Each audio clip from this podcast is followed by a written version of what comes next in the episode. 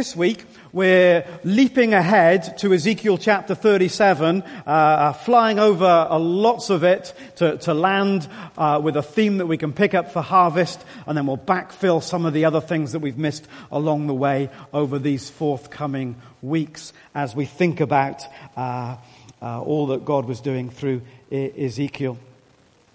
Breath, harvest, a, a reminder not only as uh, Heather was leading out for us earlier, uh, about how we need to say thank you. Uh, and that, that sort of reveals a, a deeper need that we've got.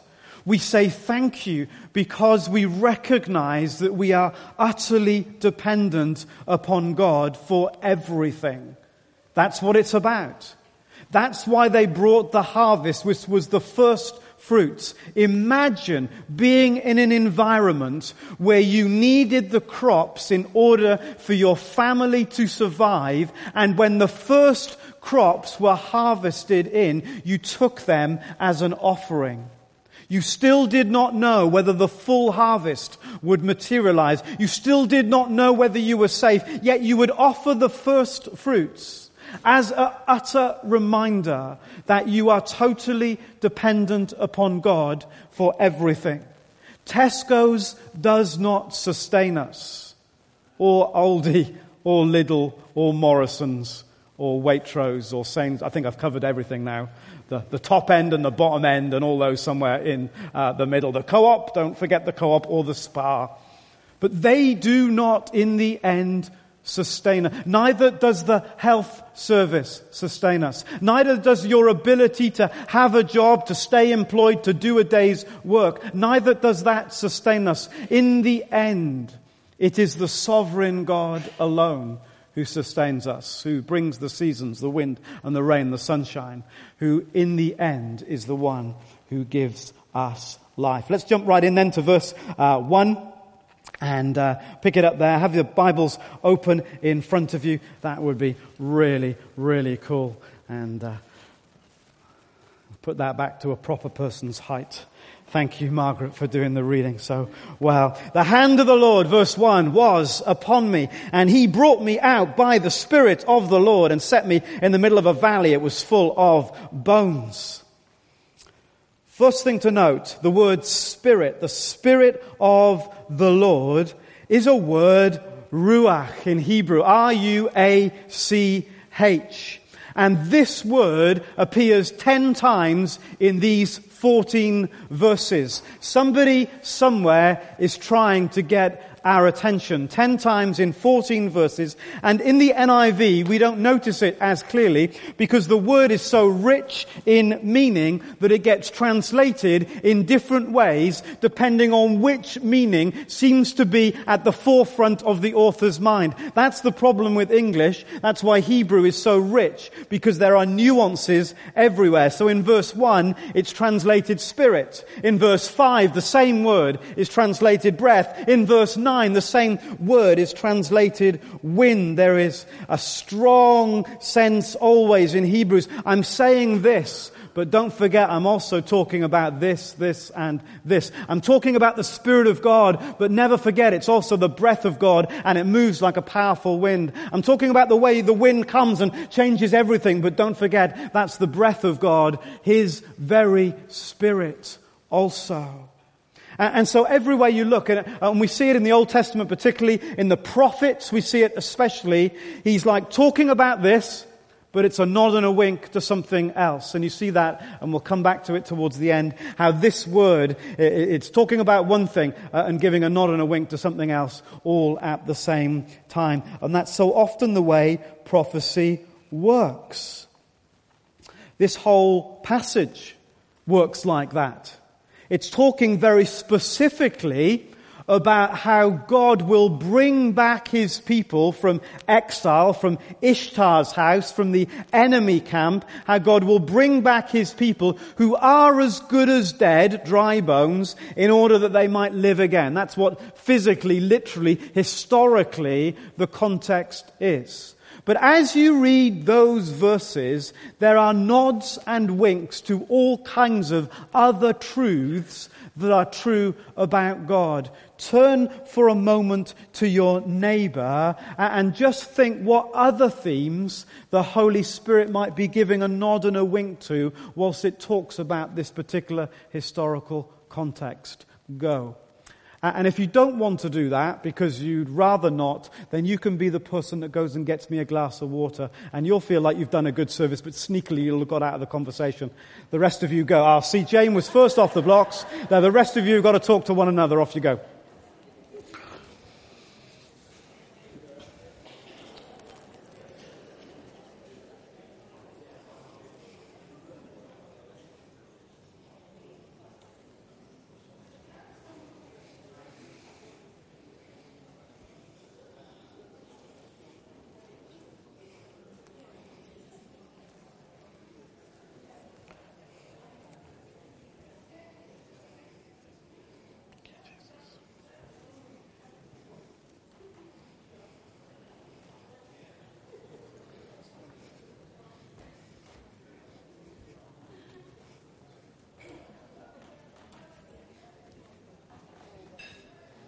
Thank you very much. Okie doke. So it's talking about a historical context. It's talking about the people of, uh, of Israel at a particular time and place and how they're as good as dead in a foreign land. God's going to raise them up and bring them back. What, what are the other nods and winks that could be going on in this passage? Yes, over there. Nancy.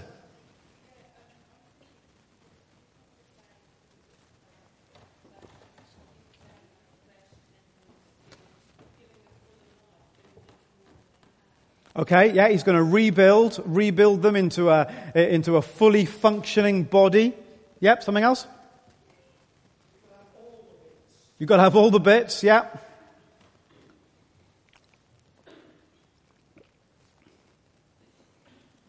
Um, there's a hand waving over there. Helen.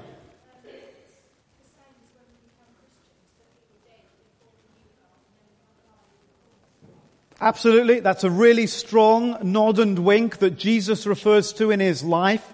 That uh, uh, the the irony of these verses is that uh, uh you can you can be alive, you can have breath in you, but not have uh, the Spirit of God. It's a, a nod and a wink to resurrection. It's a nod and a wink to one day when dry bones, yours and mine, will come up out of the grave and live again. Hallelujah. I was nervous then whether I'd even get one of those for that. And that's as good as it gets, everybody.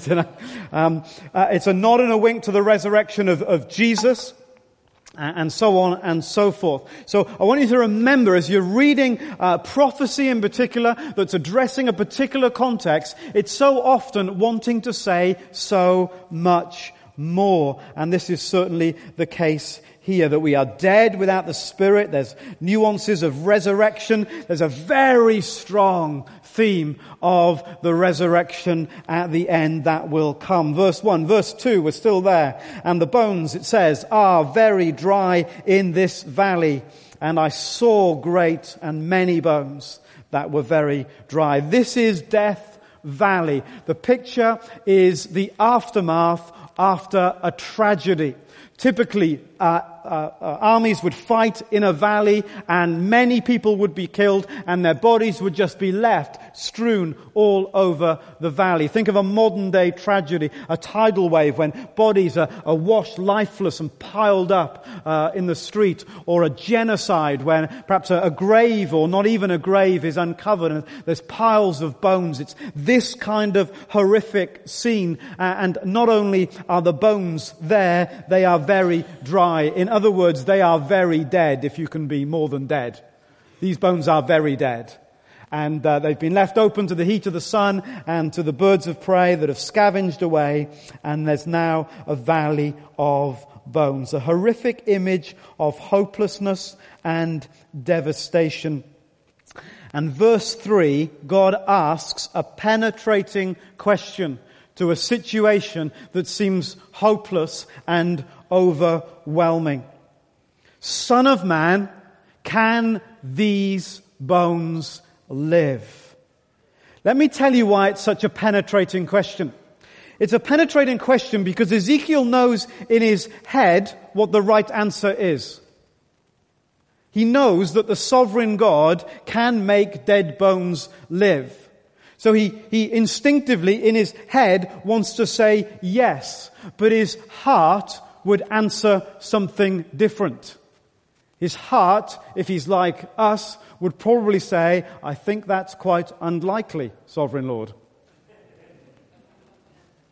A penetrating question when your head and your heart give different answers.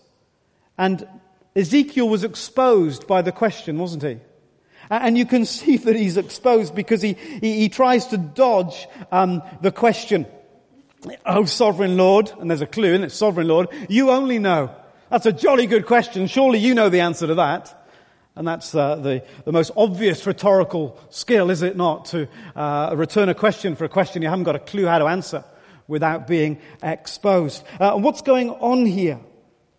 Ezekiel is effectively saying, well I, well, I know theoretically, intellectually, that it is possible for God to recover this hopeless situation, but to be really honest in my heart, I think that's quite unlikely.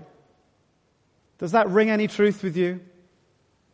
Have you ever been faced with a situation and a question and in your head you know what the right answer is, but in your heart you, you instinctively want to say something different? I know that I should see the sovereign God at work in my work, in my business, in my, in my career life, but actually in my heart I don't expect to see much of God there because it's quite a pagan, secular, ungodly kind of place. And so our head says one thing and our, our heart says something else. I, I know I should trust God for this situation that seems overwhelming. I know God can do this, but actually I'm not sure I really believe that He will, in this situation, in this moment, pull through for me. I would suggest that we've all been where Ezekiel is right now. And what happens next is really interesting, verse 4.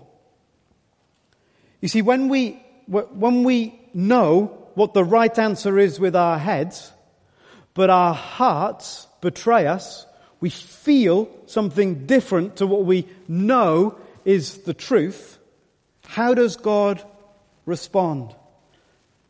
You ready? Verse 4. God says, I will prove to you that what you are thinking in your head but don't yet believe in your heart is right by you getting involved in the situation. God says to Ezekiel, I'm going to show you, I'm going to show you that your, what you say in your head is true even though your heart betrays you by asking you to get involved in the situation. Now, if I was Ezekiel, I would want to watch and let God prove it to me while I sat back with my arms folded. Okay then, Lord, if you are the sovereign Lord, then I'm going to watch while you show me that these dry bones can live. And God says, no, you, Ezekiel, you prophesy. You do something that will show you that what you know in your head but don't yet believe in your heart is actually the truth. It's only as we get involved that what we know in our heads becomes a reality in our hearts. That's really important. We can spend all of our Christian lives knowing stuff in our heads that never gets to our hearts because we do not get involved. Does that make sense?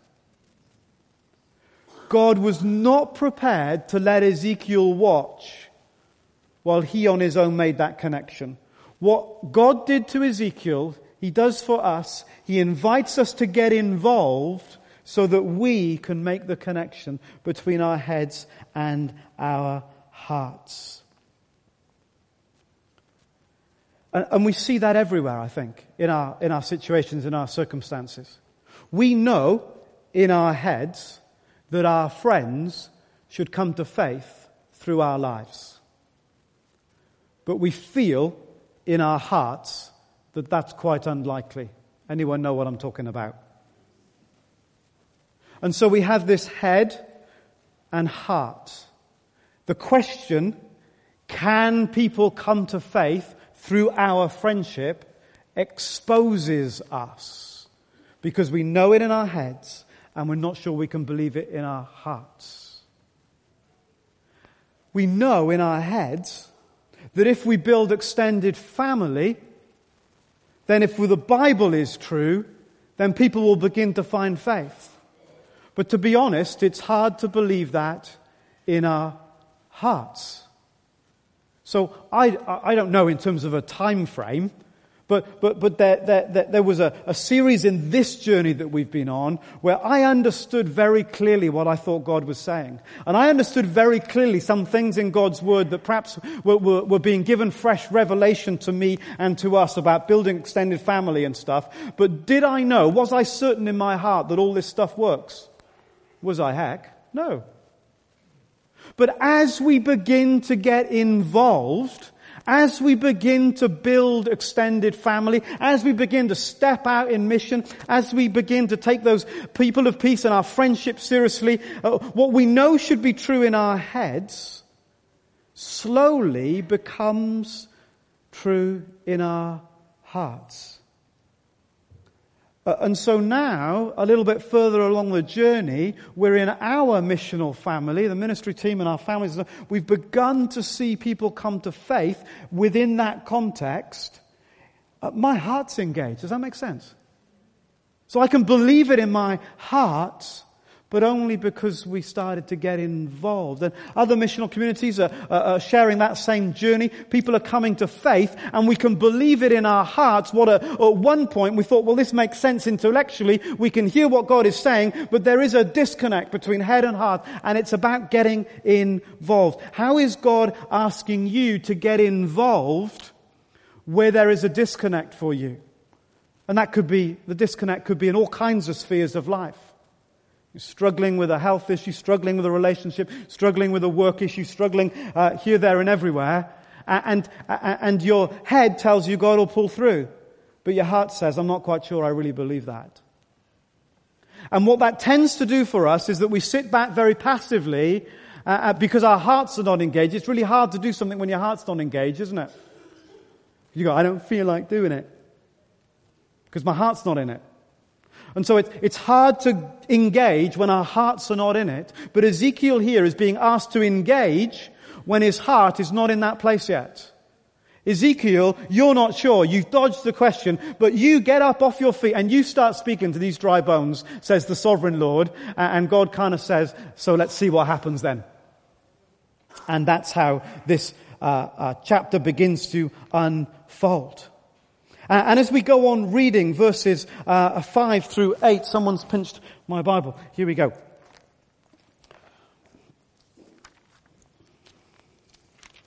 Notice in verses 5 through to 8 the recurrence of this word breath.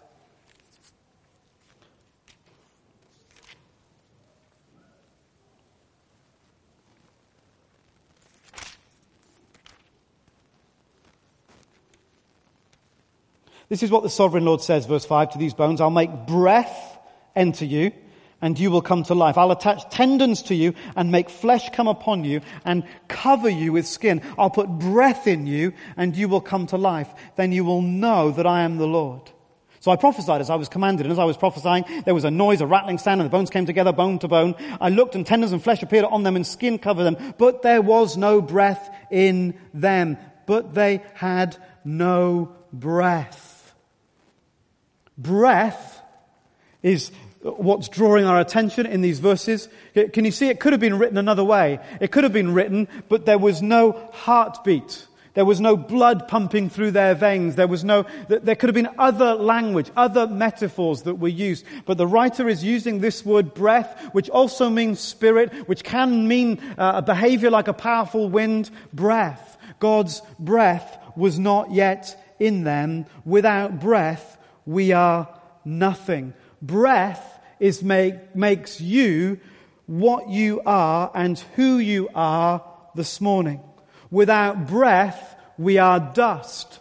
From dust you came, and to dust you will return. It's breath that makes everything uh, live. Verse 9. This is what the sovereign Lord says. Come from the four winds, O breath, and breathe into these dust, effectively, that they may live. Remember all the nuances. Spirit of God, breathe life into these bones. Whose breath is getting breathed in to these bones? God's breath. God breathed and we carry God's breath. The Spirit of God. And we're not surprised at that, are we?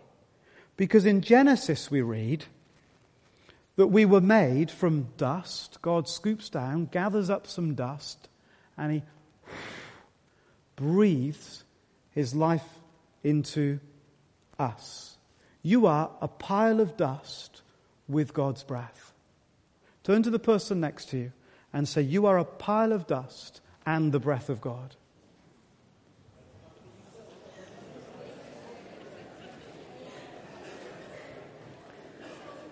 and turn in such a way that your eyes meet and say, and you look amazing.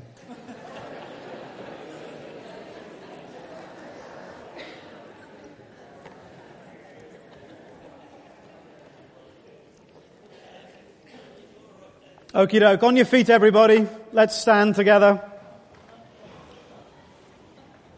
Stand upright. Stand straight.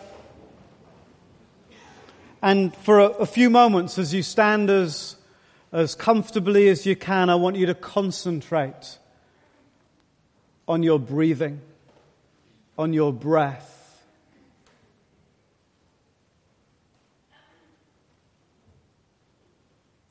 You may now be wishing that the person next to you had a chewing gum or a breath freshener. But concentrate in these moments on your breath. I want to ask you, where did that breath come from? Where, where did that breath, in and out, come from? You see, every breath is a reminder that God is sovereign. Every breath. Every breath, the reminder that without that breath, we're just dust. every breath a testimony to a creator God. Every breath, the assurance that God is and that God will be. And sometimes we cry out, where is God in this mess and in my pain? And, and how do I know that He's there? And how do I know that He's real? And, uh, and what is the meaning of this life anyway? And how can I find purpose to it? How do I know my life matters? Breathe in. Breathe out.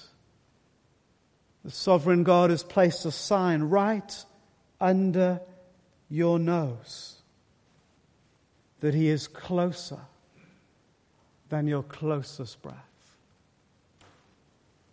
That He is nearer than the mist you create in the bathroom mirror. Imagine for a moment that you've run and done something energetic. I know that's a stretch for some of you. And, uh, and you push your body to its limit and you're gasping now for breath and you're out of breath. It's hard to gasp, to, to you ache, your limbs are aching, your lungs are gasping, there's fatigue in your muscles. You, you know that you have to breathe. And it's a reminder the whole of your body in that moment screaming out your total dependence on Him. You need that breath. You need every breath. You're utterly dependent on Him. Breathe in. Breathe out.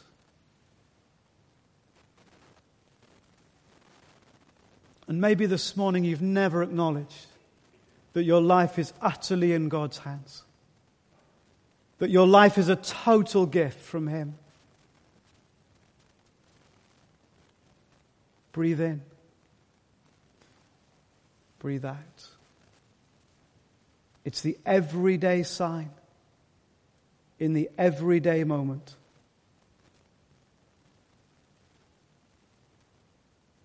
That He's sovereign. That He's sovereign. You may like to sit down for a moment.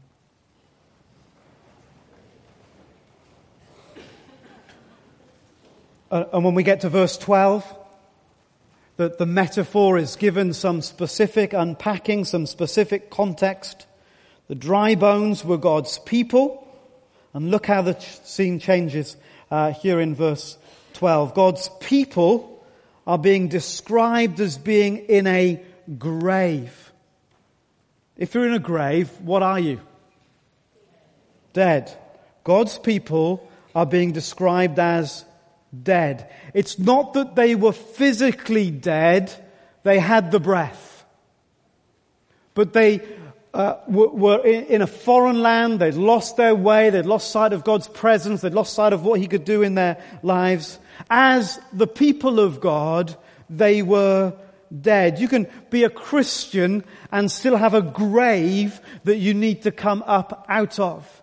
You can be a Christian and still be dead. Harvest, the celebration of God who creates a world that bursts into life. Every fruit grows and reproduces. That's the whole point. Everything blossoms and blooms. If we are not growing and reproducing, if we're not blossoming and blooming, we are dead. Jesus says, you're dead apart from me. And if you're not bearing any fruit, you're, you're like a dead branch and you might just as well be cut off as Christians. Just like these people, there are graves that we have to come up out of? How do I know if I'm in a grave? Is my life bearing fruit?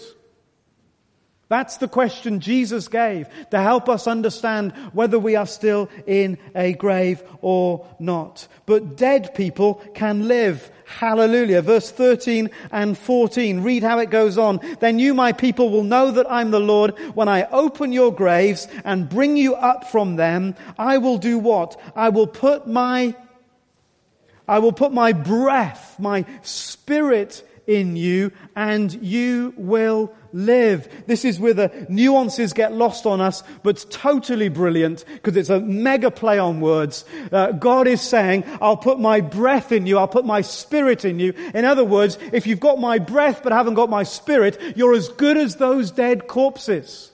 To be physically alive with physical breath, but not to have the spiritual life pumping through your veins and the whole of your body, you are like very dry, dead bones. God is saying through Ezekiel. So much more to being alive than being alive. So much more than physically breathing. That's why at the end of his ministry, as he was going up into heaven, we read that Jesus breathed on them. The breath of God. And he said, receive my breath. Yes, receive my spirit. To have physical breath is not enough. Are we living as if we can do it all for God? On physical breath. Because if we're in that place, the Lord said to Ezekiel that day, You're still like those dry bones. That needed something much more than physical breath.